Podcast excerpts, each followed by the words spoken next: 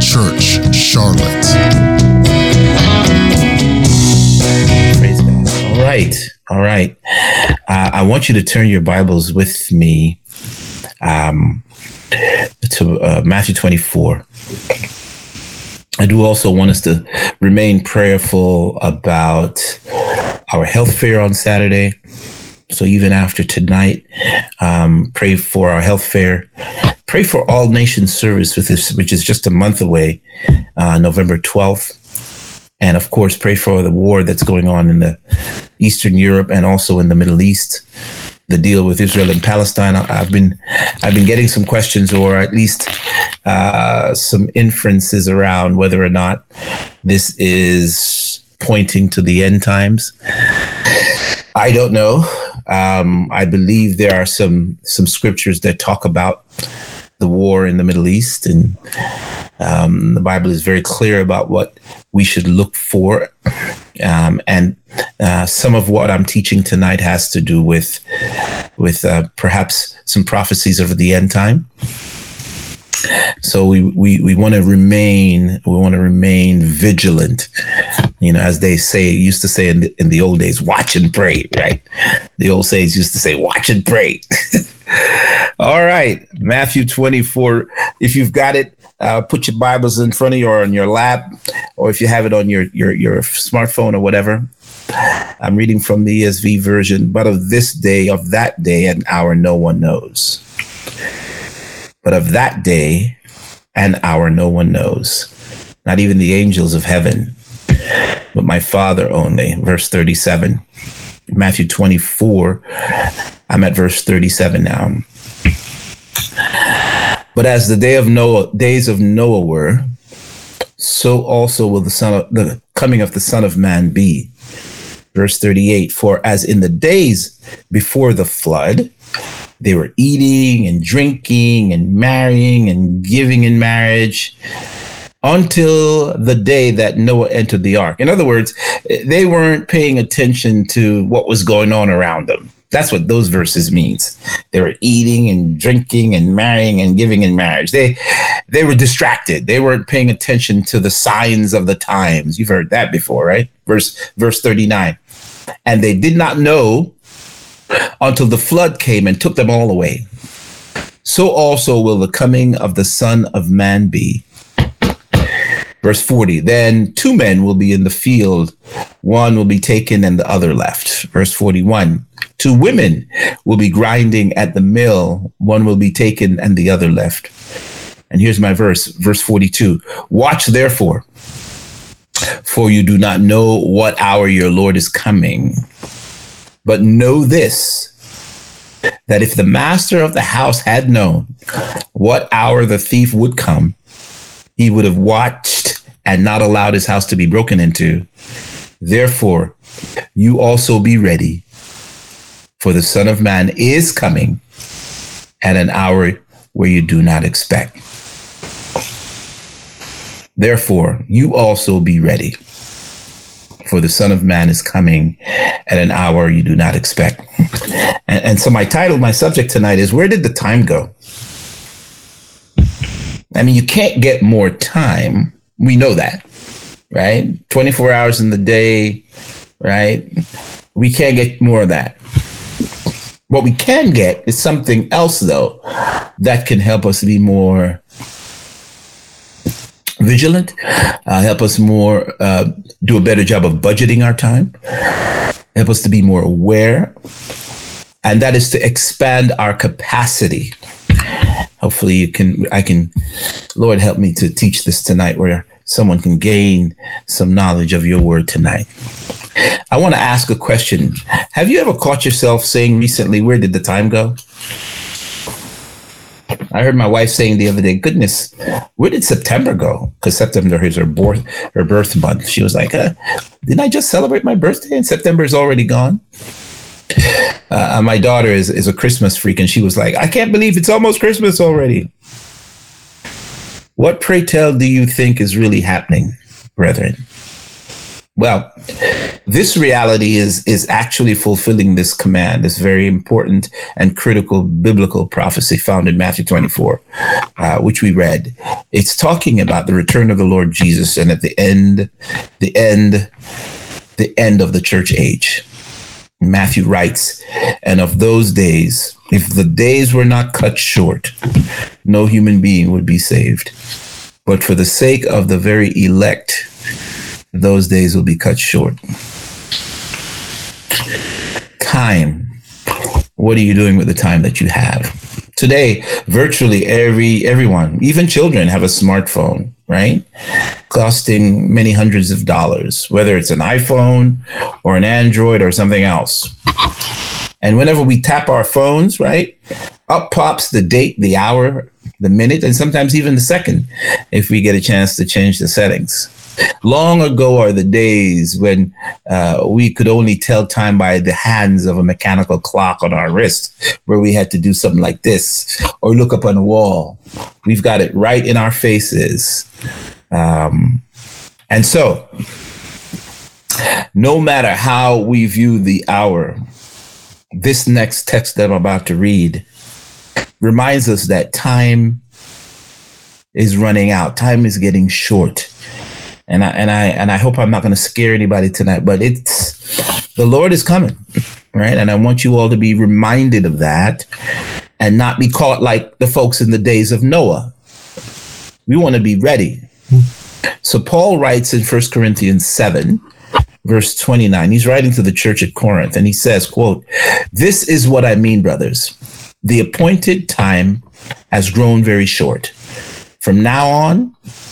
Let those who have wives live as though they had none, and those who mourn as though they were not mourning, and those who rejoice as though they were not rejoicing, and those who buy as though they had no goods, and those who deal with the world as though they had no dealings with it. For the present form of this world is passing away. The world is passing away. Paul is teaching here that none of us has any control over the future. We could die today, as a matter of fact. Therefore, we need to live with a sense of urgency and to devote the time we have to serving the Lord, who is eternal, right? Paul continues, let those weeping act as not weeping. First Corinthians 7, verse 30. Uh, so let's be clear. Some of us are ill. Others are depressed. Some others are out of work uh, or have lost loved ones. Paul is not advising us to ignore our problems and pretend like everything is fine and dandy. He, he is reminding us that all our trials, no matter how troubling, are just temporary. In the midst of our struggles, the best we can do is to keep our eyes focused on the Lord and his gospel. I know, I know some of you are in different stages of of your lives, right? I'm I'm I'm probably on the on the second half. I'm on the down side of the bell curve, right? Uh, my mom is on the line now. She she you know she's much older than I am, and she is still ambulatory and, and getting after it and up and down and traveling hither and yon. And she visits me for a couple of months, and she visits my brother uh, a couple of months, and then she's with her daughter a couple of months, and then another son in a couple of months. She's she's after it but God says, let's keep our eyes focused on the Lord and his gospel, right? Now, we often use our circumstances as an excuse to ignore the demands of the Word of God. We we often skip prayer. We overindulge in things of this world. We we treat our loved one, loved ones poorly because, well, you know, they promise to love and cherish you until death, right? but you neglect their needs and justify your actions with a cover up we put off submitting to the gospel because we think that our situation justifies our inaction. We often say to ourselves things like, when I'm done with school, man, I'll get after that, you know? Or when I get this job or get to that level or to that salary or or when I'm healed from this illness or that illness, I'll follow God's commandments. When I find the right person, I'll settle down. I'll treat others with more compassion. But the text we read emphasizes that the circumstances of our lives, no matter how painful or distracting, should not keep us from handling our lives over to the Lord for safe, safekeeping. Should not keep us from handing our lives over to the Lord for safekeeping.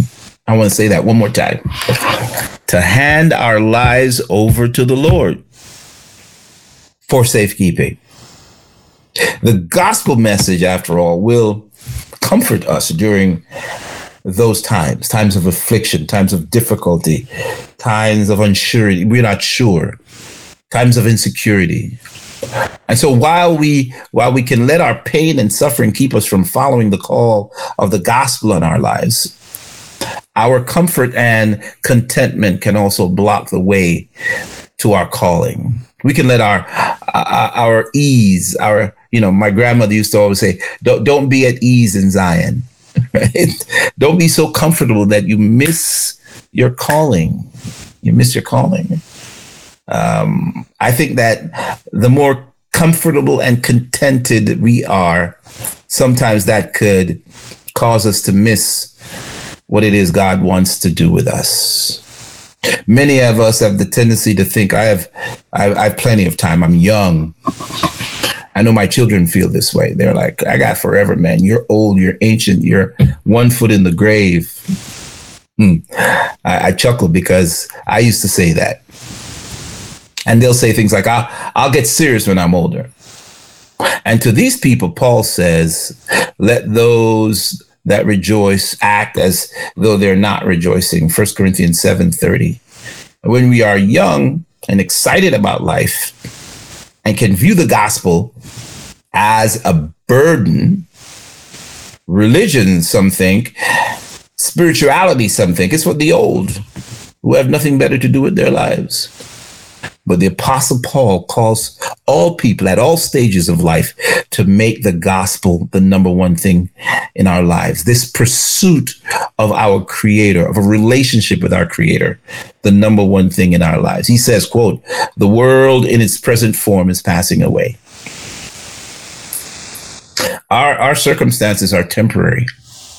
We must therefore focus on that which lasts forever. In the gospel according to Mark chapter 1 verses 14 through 20 we hear the proclamation of the gospel in its simplest form and see a couple of examples of how to respond appropriately. The gospel passage begins with Christ saying, quote, this is the time of fulfillment. In other words, the kingdom of God is at hand.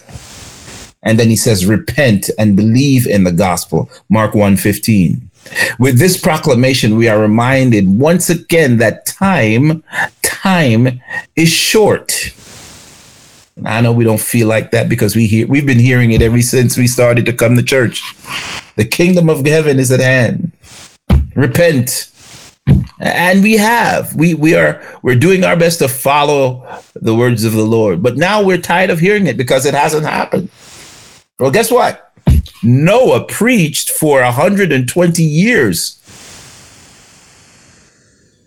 And they didn't listen until it started to rain. By then it was too late. The Lord Himself shut the door of the ark.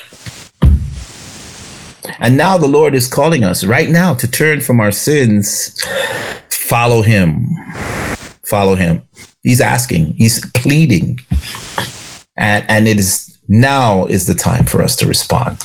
After after proclaiming this message jesus passes by the sea of galilee and he sees simon and andrew. You remember this right? Casting their nets into the sea. It was mark 1 i believe 16 he says to them come follow me and i'll make you fishers of men. Mark 1 17 eh, the lord doesn't wait for the perfect time to call you he doesn't wait for the perfect time to call his disciples. He just says, Come, and I'll make you fishers of men. The Lord doesn't wait for this perfect time for any of us. Further on in the text, Jesus continues and he sees Simon and Andrew in the middle of whatever it is that they were doing. They're fishermen, so they're they're they're they're getting ready to cast their nets He doesn't wait for them to come ashore. He calls them right from where they are. And they do not say, Hey, I'll come back later. We, we just got started fishing. In fact, they, they do not say a word. They they do not stop to think. They they simply just jumped into action. They could have come up with a million reasons to say no, not now. But the gospel writer simply says they abandoned their nets and followed him. Mark 1 18. In an instant, Simon and Andrew leaves their their old lives behind and hand themselves over to the Lord for safekeeping.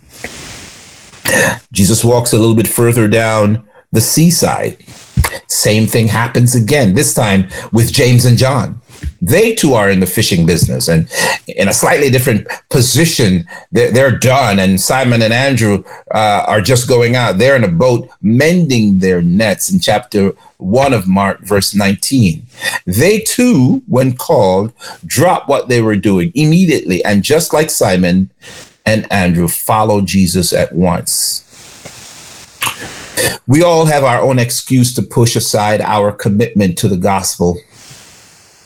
But whether we are in our 20s or 30s, 40s, 50s, or 60s, or even our 80s, like my mom, whether we are unemployed or have a dream job, whether we are single or married or have just met the one, or have a, a, a beautiful vocation, whether we got money or whether we are poor, whether we're depressed or content, we are all called to follow Jesus, regardless of our circumstances, to respond to God's call and to live out the life of our call of the gospel in our lives. Live it out, practice it.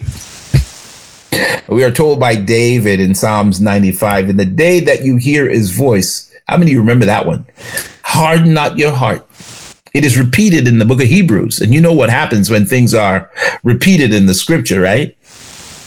So uh, David tells us in Psalm 95, verse 8, and also in Hebrews 3, verses 7 and 8, and also verse 15, and also Hebrews 4, verse 7. Same, same thing. In the day when you hear his voice, harden not your heart. Christ tells us what we need to do. First, repent, right? You got to believe, repent. Peter tells us in, in Acts, be baptized in the name of Jesus Christ for the removal, removal of those sins that you've repented of. And God promises that He will give you the gift of His Spirit, the Holy Ghost that will enable you to live for God. I tell people all the time, you cannot live for God without God in your heart. Uh, you can be a good man or a woman. You can not lie, steal, or cheat. You could be a good moral person, but that doesn't mean you are living for God. Let me be clear. It takes the Spirit of God to live for God. As Jesus said, if any man have not the Spirit of Christ, come on, somebody you are not part of his family. If any man have not the spirit of Christ, you are none of his. And so it, it, it takes God, as I keep saying, I'll repeat, it takes God to live for God. You can't live a godly life unless you have God telling you, don't do that, don't go here, don't listen to that, don't watch that. It takes God to live for God. So repent and believe. If we listen, he repeats this message to us all throughout the Bible. When we realize how little control we have over our future, how quickly time passes away, we, we, we will stop making excuses and jump into action like Simon and Andrew and James and John. Now, the apostles will eventually fail and fall, right? But they get back up. They make mistakes, but they get back up, and you will too. But we're following that path. We will, because we're flesh, we're going to make mistakes, but you get back up as soon as you realize. But like a clock, we need to get up and keep moving forward every day, every hour, every minute, and every second. After all, we don't know how much time we have left on this earth. To be precise, you and I have exactly the same amount of time every day. Each and every one of us only have 168 hours in a week, right? 24 hours a day, seven days a week. You multiply the two of those numbers, you get 168 hours. Each and every one of us have the same time each week. How are you going to use it? Is the question. With with some of that time, you need to sleep, so we need to rest uh, or we'll get fewer total weeks in our short lives, right? So rest is important. With some of that time, we spend time with our family, quality time, hopefully, and spend time with the people we love, building friendships and relationships. And with some of that time, we we go to our jobs, our useful vocations. And and for many of us, unfortunately, we spend way too much time on that and not enough time on the other other other other areas. Proportionally speaking, we spend too much time at work, but that's a whole nother message. So, how many times have you gotten to the end of your day or your week, or even just past the Monday or Tuesday, and you said, Man, man, if I had just had more time, I would have done this or that? How many times have you gotten to the end of something, uh, a task or a day, and you realize that you didn't get everything that you needed done done? Here's a reality check, and let me give you some tools here. You can't get more time, but what you can do with the time that you have is expand your capacity. You have the ability to be more fruitful while you're here. You have the ability to use your time better. You have the ability to be more efficient, efficient and effective with the time that you have. What what are you spending your time on? Take a good look. I recently saw where someone wrote about the difference between bandwidth and capacity, and it struck me. And how often do we confuse the two? Let me give you a definition of bandwidth. It pertains to how much time we have for a given area of our life, right? Such as family or work or volunteering at church. However, capacity refers to how much fruit we are able to bear in that given amount of time. Bandwidth is how much time you have, and capacity is how fruitful you could be in that time. And so the story is told of a man who wrote that when he was a kid, he used to help his grandfather carry things from one barn to the next, right? He wrote that his grandfather was a little slow. And since he was a kid, he was faster. He could easily keep up with him. He wrote that quote, we took the same amount of time walking between barns, but he was strong and could carry at least six times as much as I could. We had equal bandwidth, but he had greater capacity. So his haul at the end of the day was around six times as much as mine. I want you to get that. The only way to increase your bandwidth is to quit doing something that you're already doing with the time that you have. This this 168 hours in the week. That's all you got. So if you spend 8 hours sleeping, and eight hours at work. You've got eight hours of family time or whatever. You've got to quit doing something during that time in order to uh, uh, appropriate that time for something else. Uh, for example, you can shift the time budget around and get more time for volunteering at church and use less time for leisure and so forth. The truth is that most of us overestimate our bandwidth, the amount of time we can spare. We think that we can here listen to this one. We can we can um we can double double task or what do you call it? Um, um multitask. That's what people tell me. We can multitask. I, I can do two, three, four things at the same time. I laugh because yes, you can. None of them will be acceptable. You can do two or three things at the same time, but none of them well.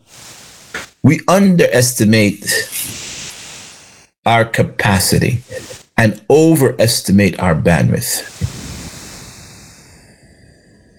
We think we've got plenty of time to commit to more tasks and we'll figure out ways to squeeze it all in. uh, that's how we start down the path of burnout. I got plenty of examples of that. And so there are far more ways to expand your capacity than your bandwidth. The man writes that my, my grandfather had spent years working with his hands. And while all that time he was expanding his ability to carry more things, his capacity to carry more things from one barn to the other barn. And as he was getting older, he was expanding that ability. He was getting smarter at carrying more things with the time that he had. So here's the million dollar question How can you expand your capacity not just in church and with God and the things of God, but in general. There are things that we can do to expand our capacity. Let me give you a couple of them. Number one, we need to become lifelong learners. We need to get smarter at how we do what we do. Every time you read a book, for example, or learn a new skill, you increase your capacity. And in 2016, I knew virtually nothing about the world of residential real estate until I took a course and read some books and hung out with a couple of people that knew more about it than I did. Did some research online about it. I met some new friends who were in the real estate business and they they they taught me. I gleaned whatever knowledge they they were willing to share. Then I tried my hand at joining uh, a friend in a business venture never took off, but I still like to think that the idea was ahead of its time. But in failing, I learned a lot about how marketing and financing and even setting up the right kind of business can teach valuable lessons. Right now, I'm learning how to dramatically uh, parent adult children uh, as opposed to younger children. Uh, I laugh because it's funny. So I've been teaching and leading leaders for quite a few years now. But in order to be successful, I must keep learning in order to increase increase my capacity produce to produce greater fruit. We learn when we read good books. Ask yourself this question. When was the last time I read a book? I know. I know. I'm picking on you right now. I'm reading this one. I'm reading this one um, right now. All I really needed to know, I learned in kindergarten. I know it sounds funny, but you know, my pastor was preaching a few months ago and he mentioned it, and I thought I had read it before, so I just ordered it, and it came in, you know, Prime, right? And uh, I started reading it. Great life lessons in a book like this, right?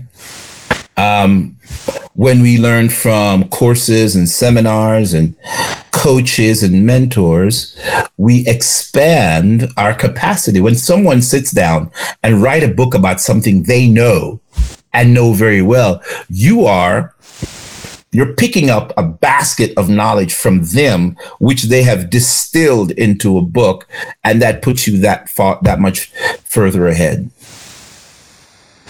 to continue the story that I was telling you, the man continues the story and says that when he was a teenager, he worked for his dad. He he writes that he and his dad remodeled houses. They built decks, took on other residential construction projects. My dad, he writes, because of a bout with polio when he was young, only had one good arm to work with, but he could swing a hammer like nobody's business. He, he knew how to do pretty much any home improvement job except electricity. He had a problem with electricity because with electricity, you have to use both hands. I, on the other hand, he writes, was terrible with a hammer. He said, I have a, a 0.350 average on hitting the nail. of course, that would be a great average if we were playing baseball, but not so much in construction, right? So as a result, he spent most of his time carrying things to his father who was swinging the hammer, who had gotten good at it with his one and a half hand. So I would carry things, and dad would do most of the tasks that required actual skills, he wrote. And because we had a bit of a system, it worked out pretty fine. And, and, and I say this with all the humility. I teach a class at church um, called First Steps, and it, it in that in my, in my lesson, lesson three, I teach a, a personality assessment. And in that personality assessment, we, we try to discover what we're good at. There's a lot of power in discovering your gifts. There's a lot of power in discovering what you're good at, your, your passions, your abilities, and working within that sphere. Now, it's okay to change careers, and uh, but it's very unproductive to try to be someone you're not or doing something that you're not very gifted at. So, number three is do the things you do well frequently. I'm sorry. Number two is find out the things that you do well and do them frequently. Number three is do the things that you don't do well less frequently. And I'm not arguing that you can't ever do tasks outside your native skill sets. All of us will need to do things to live productive lives. That's the nature of work. But how long will you continue doing the things you don't like doing and aren't very good at when you have the choice to do something else? Doing the things we don't do well less often requires the disciplines of discernment to understand your own reality. And delegation, give it to somebody else who's better at it. So in business, this is referred to as planned abandonment, right? I'm going to purposely neglect the things that aren't productive for me and shift that energy and focus to what I can do well and to be more productive at. Hope this is helping somebody. So let me repeat. Let me re- uh, re- review. Number one, be a lifelong learner. Read a book, uh, listen to a podcast, listen to a seminar, get some new learning. Good books are my favorite, right? Take a course, get another degree, get a certification, even get a coach or a mentor. That's number one. Be a lifelong learner. Number two, focus on doing what we do well the most. If you find an area that you are really good at, focus on that area. Right? And and and, and the, the contrary or the opposite is also true. The things that you don't do well, do them less frequently. Right? Number 4, figure out how to work with people better. If you're not good with working with people, work on that. Work with people better. I don't know who said it, maybe John Maxwell. Uh, teamwork makes the dream work. It's a truism. There's a reason why in the old days, farming communities would come together and build their neighbors' barns. When you combine people with various skill sets and expertise, you increase the overall capacity. He's a good, good carpenter. He's great at swinging hammer and cutting wood. Uh, he's good at electricity. He's good at whatever it is. And before you know it, the barn is done. So I, I, I work with Pastor Nate uh, here at First Church to uh, we're, we're, leading a, a, great church. It's a growing church and healthy. Um, I'm learning from him, and it is partially because of preaching, but it's also the skill of the combined staff we are blessed to be surrounded by great people, uh, willing and capable, amazing people will do what they do very well. We've got people working in production that does really good at that, does really good stuff. And we've got people working in security and ushering that's really good at that. We've got people working on the website that's really good at that. There's a ton of dedication. They enjoy the work. I'm really good at meeting people. I'm good at, at conversation and chatting with new people. I, I am somewhat of an extrovert, right? And it comes easy to me. So, so I'm the connections pastor, right? I focus on meeting new people and welcome them into First Church. And so right now we have not, you know, to be honest, that's one of the areas that we're really doing well in First Church. Welcoming new people. We are great at attracting new people at First Church. And, and our staff members and leaders who gather uh, others to their team whatever their team is, is focused on doing, they they accomplish more.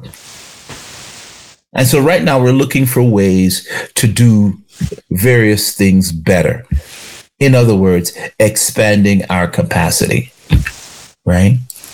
And so we we want to make sure that we are uh, studying and learning and growing and developing uh, so that the church can grow and develop as well. Doing some research recently on on how teams work uh, and work well together. There's a book that's called teams that thrive five disciplines of collaborative church leadership. Uh, the authors are ryan hartwig and warren bird and they give us five things that healthy teams do well. Number one, focus on purpose. What is the purpose of this team? What are we trying to accomplish? Number two, leverage the differences in your team. Who's good at what? And focus them in that area. Number three, rely on inspiration more than on control to lead. If, if you're a control freak, that might be difficult for you, but rely on the inspiration from God and ask God to show you, teach you, help you how to lead your team. And then structure the decision making in a fair and logical way. And finally, build a culture of continuous collaboration. When we evaluate which of the five disciplines we really need to focus on, we need to, to discuss or we need to remind ourselves how much how much we need the other person. Once we start looking at this objectively, we realize that this is my area of expertise and that's uh, you know Tiffany's area of expertise. For example, she's good at marketing, right? When we collaborate, when we bring our uh, expertise together, it expands our capacity. You'll never be able to get more time. You you can't buy it. You can't uh, manufacture it. You you can only budget the time you have more effectively and more efficiently. We call that capacity. You can, however, increase your capacity. How? By learning, by doing what you do well more, by doing what you don't do well less, and by working with the right people. That will help you to increase your capacity so that when the Lord returns, you are ready. You've gotten your act together. You've, you've, you've cleared out all the cobwebs out of your mind. You can see clearly. When the Lord touches you again, you can see men walking like men as opposed to men walking like trees. You know what I mean? I'm just wanting to encourage you that, that there's more out there. Don't waste the time that God has given you. See if you can leverage uh, what I've taught you tonight to be more effective, more uh, capable, more uh, uh, have more time to do the things that God has equipped you to do, so that you can enlarge your capacity for the kingdom of God. Amen. That is all I have tonight.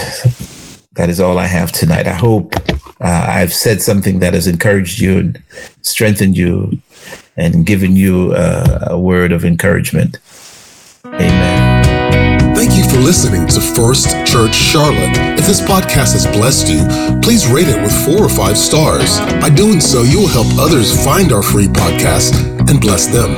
If you're in the Charlotte, North Carolina area, come worship with us at 4929 North Sharon Amity Road. For information about service times, church ministries, and so much more, visit us online at firstchurchclt.com. If you would like to help support our efforts, please text Give to 704 445 5353. We pray God's richest blessings to you. Come, worship with us.